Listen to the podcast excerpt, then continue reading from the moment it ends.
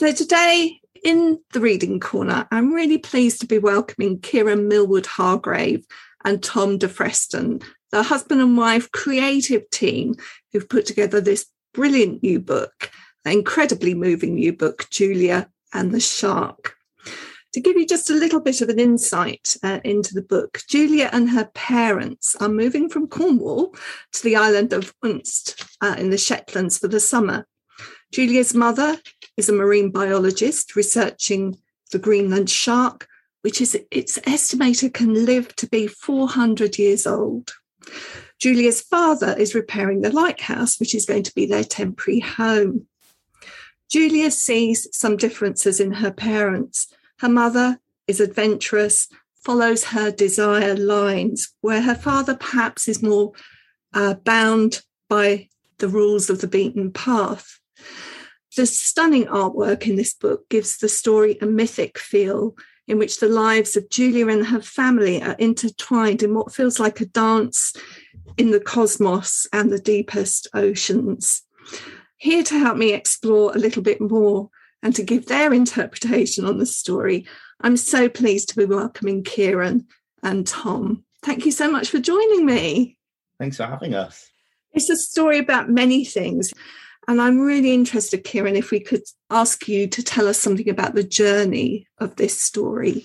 For a long time, Tom and I have been looking for a story to tell together. And when I say together, I mean that as equal partners. We wanted to create something that needed us both and needed words and images. And as soon as Julia arrived as a fully formed and speaking in my ear, I knew that I'd found a character that I wanted to spend time with. And then the idea of the shark, which is the other really central character, if you like, in this book, that just provided the perfect vehicle for Tom to really take on the meat of this story and allow us to investigate depths that I wouldn't have been able to tell alone. Um, so the shark, as you mentioned, is this incredible animal who can live to 400, 500 years old, moves through the coldest seas at enormous depths, and, and is almost mythic in its feel. But in this book, it also becomes a metaphor for mental illness and um, sort of this this darkness that stalks the story. And without Tom's art, that wouldn't have been so apparent in the reading experience. So really the way it came about was Julia arriving and the shark not far behind and instantly both of us understanding this was a story that could only be told with both of us.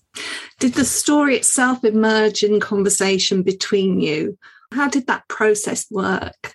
I think from early on we had like the shape of a world and these central characters. And so from the very beginning we were in collaboration discussing that and what that would look like. But then the next stage, it was kind of important that the story got mapped out in words first. Um, and then it was after the first draft that I kind of then came in and started to do a first draft of the images. And then there was kind of constant back and forth because I think the first draft was maybe 60,000 words. And yes. It's, it's, halved probably. It, it's halved, exactly. And that is purely through being allowed to condense, condense, condense, and also having those images as that extra dimension to be able to sort of leap into is so freeing as a writer to accept the limits of language mm. and to allow that visual experience to take over. It's been it was quite exhilarating really. So julia arrives on this island and to begin with it feels like an adventure because she's going to stay in this lighthouse. What is it about lighthouses do you think? They they appear in film uh, in literature in art. What is it about the lighthouse that is such a strong image for a story like this? I think a few things. I think one, that obviously because of the nature of their function, they exist on that point between land and sea. And that point between land and sea and ev- is so rich with meaning and that movement between. So it's that liminal space. But obviously their function is very literal, like a light in the dark to help guide the way. And it's such a small leap from that that light the lighthouse can both be a lighthouse, but light in the dark is, you know, a pretty literal mm. metaphor. also a place, you know, that denotes safety, but also danger because it's only there because of danger. It's a place that feels isolated um, as well as cocooning. So I think, yeah, liminal is the best possible word really to describe a lighthouse. And and it, it, it has all these dualities that are so interesting to explore as a storyteller because you never want things to be black and white. You know, I think you always want things to have those shades of grey, and the lighthouse itself has all those inherent within it before you even start moving mm. your characters through their story.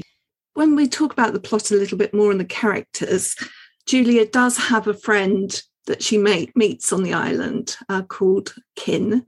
Was he there at the beginning, or was, or did you feel that you needed to give her a friend of her own age um, in in the story? It's interesting because often I will write characters that are almost too self sufficient and self contained, and then understand that part of the function of a children's book is to talk about relationships and, and friendships.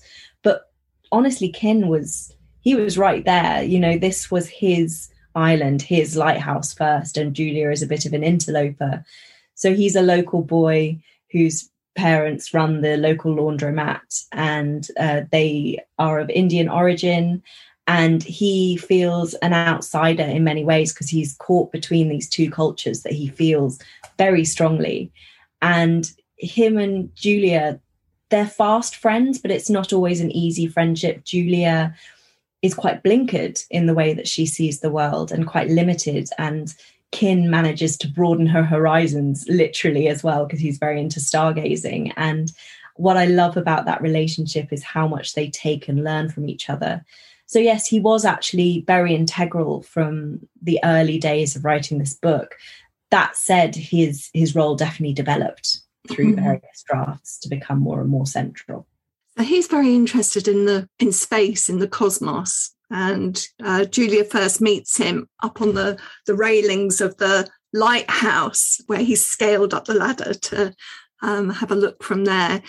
And she's very interested in the depths of the ocean, and she gets a bit conflicted when she wants to learn more about the stars, but it's not the ocean. It doesn't go in her yellow notebook. Yeah. And it sort of brings me a little bit to Tom because your imagery, your paintings could be disguised, you know, the Milky Ways above, or they could be the oceans. They sort of melded into one, I felt, throughout the story.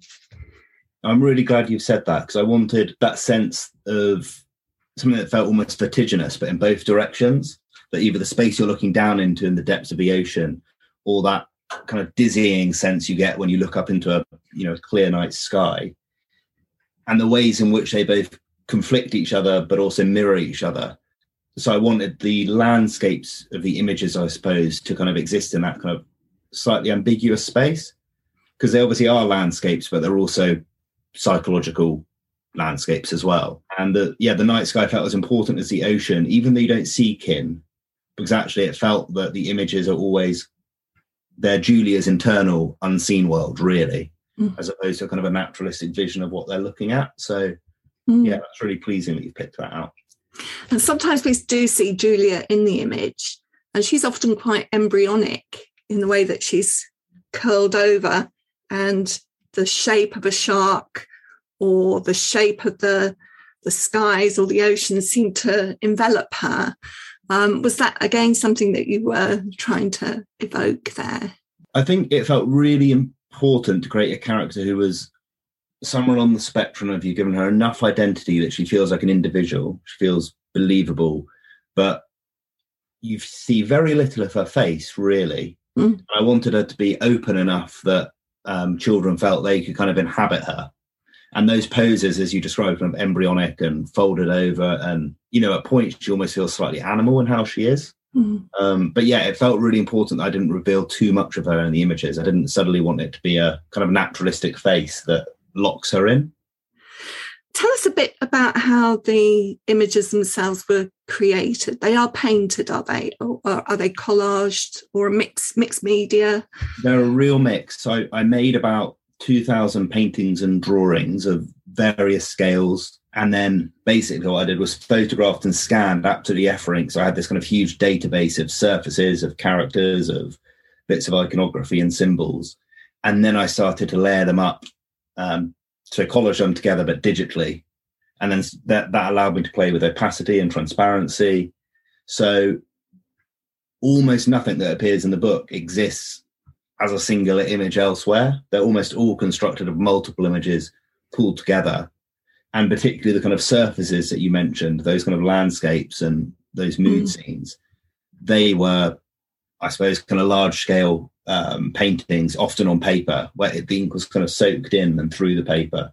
That felt important because I wanted scale and space. So even I wanted to create a book that's this size and intimate and personal, but then felt like a thing that you fall into and it opens up and has this this expanse that maybe feels almost impossible.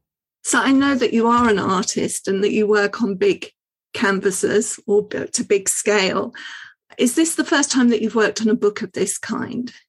It's the first time I've I've worked in any way really as an illustrator, and so that felt like kind of incredible challenge because obviously the images have to serve like such a clear function, and so it felt quite nerve wracking. But actually, in the end, once I got into it, amazingly liberating to have that kind of focus and function. And actually, again, to do with scale, like to realize the joy of making something this size that you have this one on one relationship as opposed to something that's big and bombastic and hangs on the wall.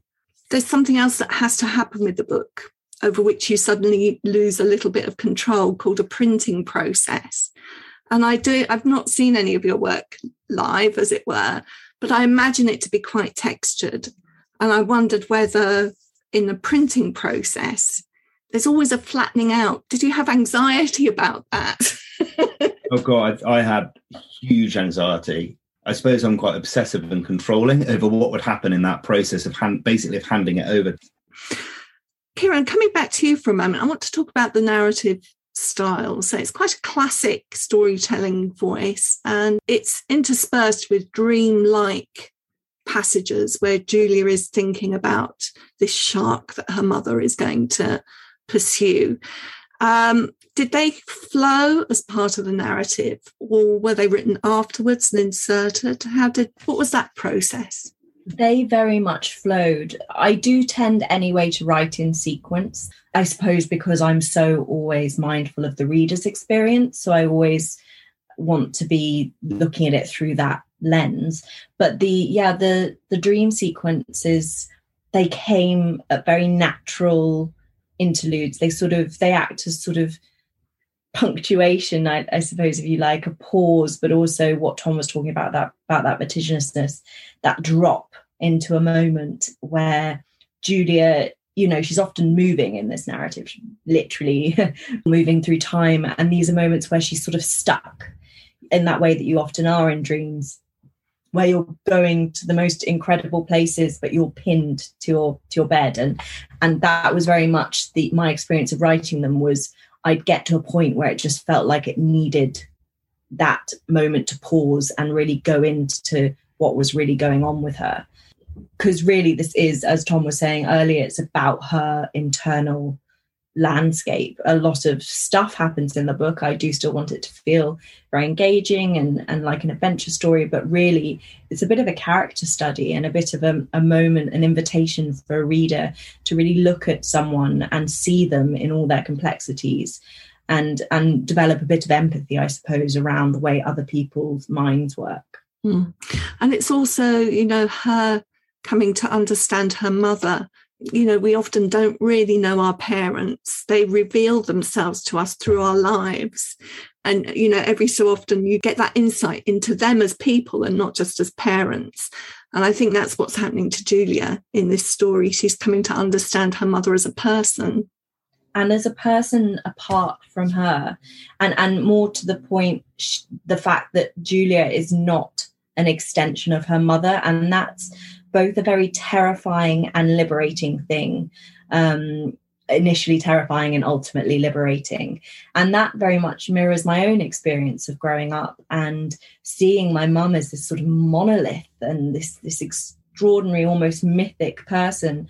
And I'll never forget realizing her name wasn't mum. Her name was Andrea and she was a person and she existed before I came along and and she has her own, you know, fears. And really, yes, this book is so about a child realizing her parents are different people from her and that that's okay and that she doesn't have responsibility for them that she is a child and she doesn't have to be all things to all people. She can just be herself. Mm-hmm. um, and i think that's something that a lot of children feel. They feel responsibility for their parents when really of course it should be the other way around. Mm.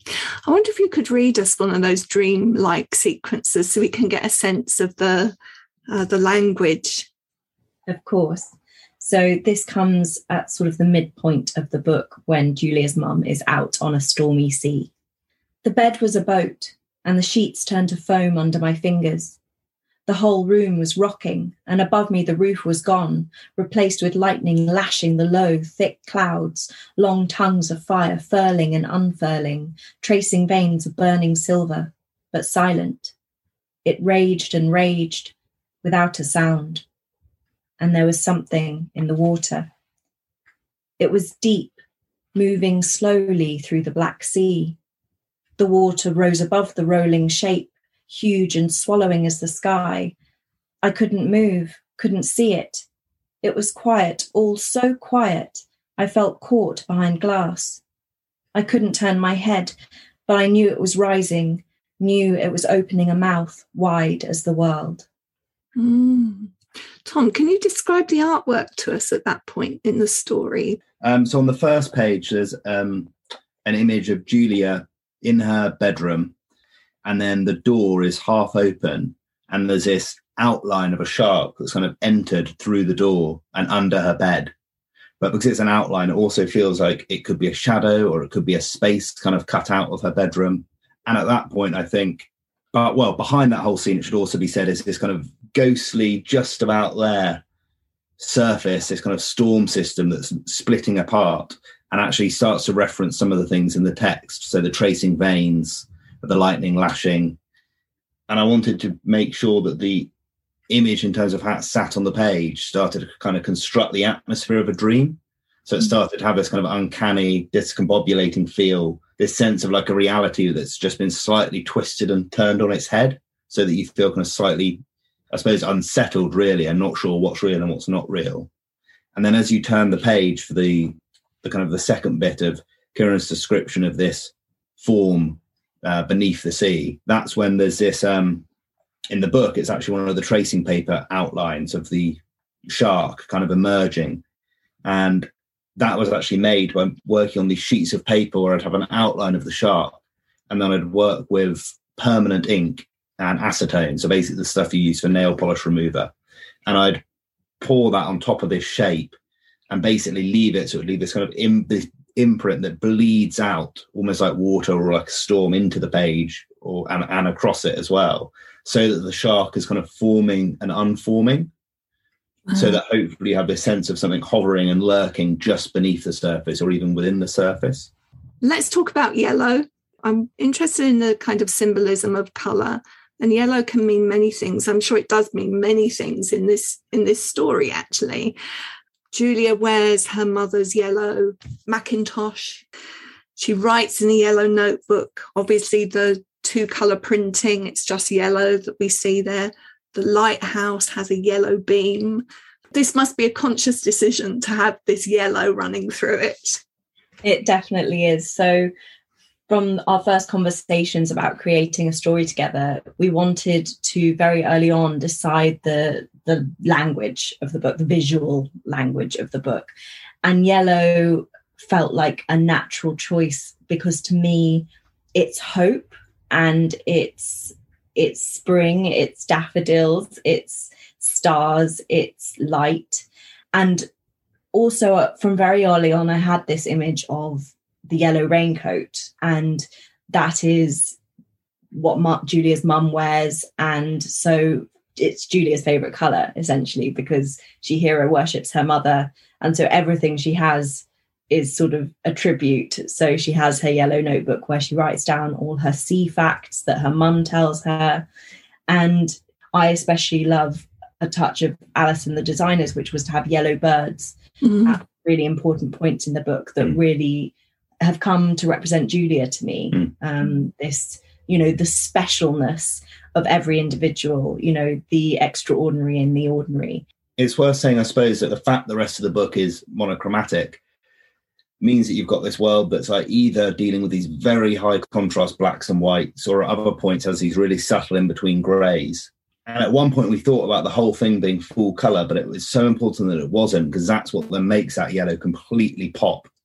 And it felt really important. And I don't mean playing games in a clever way, but the game you could play with what what does yellow mean when it's in in the lighthouse's light? What does it mean when it's what Julia's wearing, or when it's a bird, or when at one point the shark becomes completely yellow as well?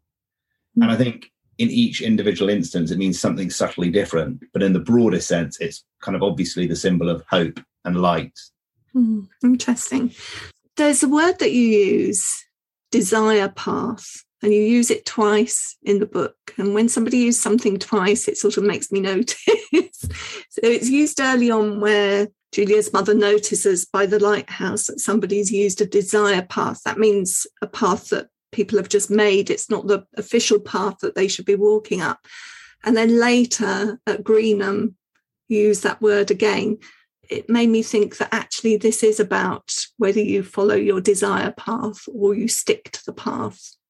It absolutely is. And I and it's also about damage and it's about, you know, what your will can inflict on those around you. Her mum thinks nothing of tramping through the undergrowth. And that's not a judgment on her as a good or bad person. It's just a reflection of her will. Her mum will take the most direct path to get what she wants, heedless of the damage that she's doing to the landscape she's treading underfoot, or indeed the people around her who maybe need her to take more care, not only of them, but also of herself because I always think of desire lines as so romantic and it's all very well and good, but you know, leave only footsteps, but you have to tread carefully. You have to take care. You have to understand that you are not the center of everything, that you are part of something bigger and that you need to respect other people's boundaries. And, you know, it's so absolutely, I'm so glad you picked up on the repeated use of that because I do think there's something actually quite complex to be said about so many books are sort of like forge your own path do it at any cost. And actually we are all part of a community and we are all interlinked. And i think a lot of this book is also about julia understanding that she can mess up and she can inflict damage through her privilege. And she doesn't mean to but she does. And she learns from it and she becomes a better person through that. Which may just bring us back briefly to Julia's dad, who's a much quieter presence in the book, but he does fix the lighthouse. And he is the one that can restore some balance into the life of this family. I love the dad because my reaction to him was I was like, he's a necessary evil, he's boring, he's this, he's that. But he is the anchor, he is the lighthouse for this mm-hmm. family, he is the safe harbor. And it felt really important also to portray for Julia to have two parents, to have two parents who are happy together and in love. And for the mental illness intrudes on that and and destabilizes that. And that's when you see the value of that balancing presence, that stability, that consistency and constancy. Mm. Uh, so I absolutely fell in love with hmm. him.